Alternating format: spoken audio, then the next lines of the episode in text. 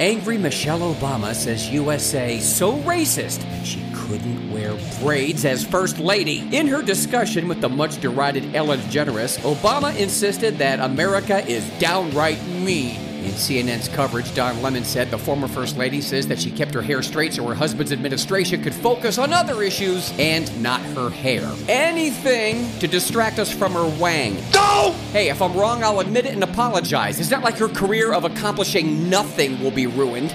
America is so mean, they let Barack Okami run for two terms of office. Barack Okami hasn't been president for how long? Why haven't you been wearing braids every day since then, oh oppressed one?